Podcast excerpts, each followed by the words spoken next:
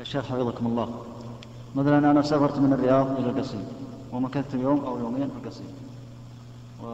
ورجعت إلى الرياض وجبت علي صلاة الظهر في الطريق في نصف الطريق. نويت أن أخرها مع العصر.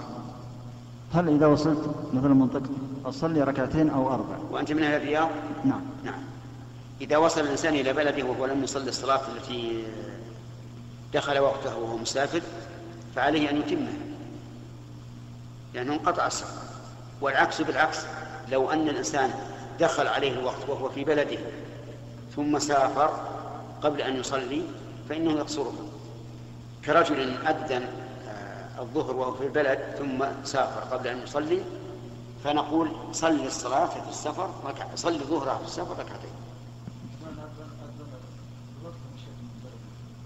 يصلي ركعتين.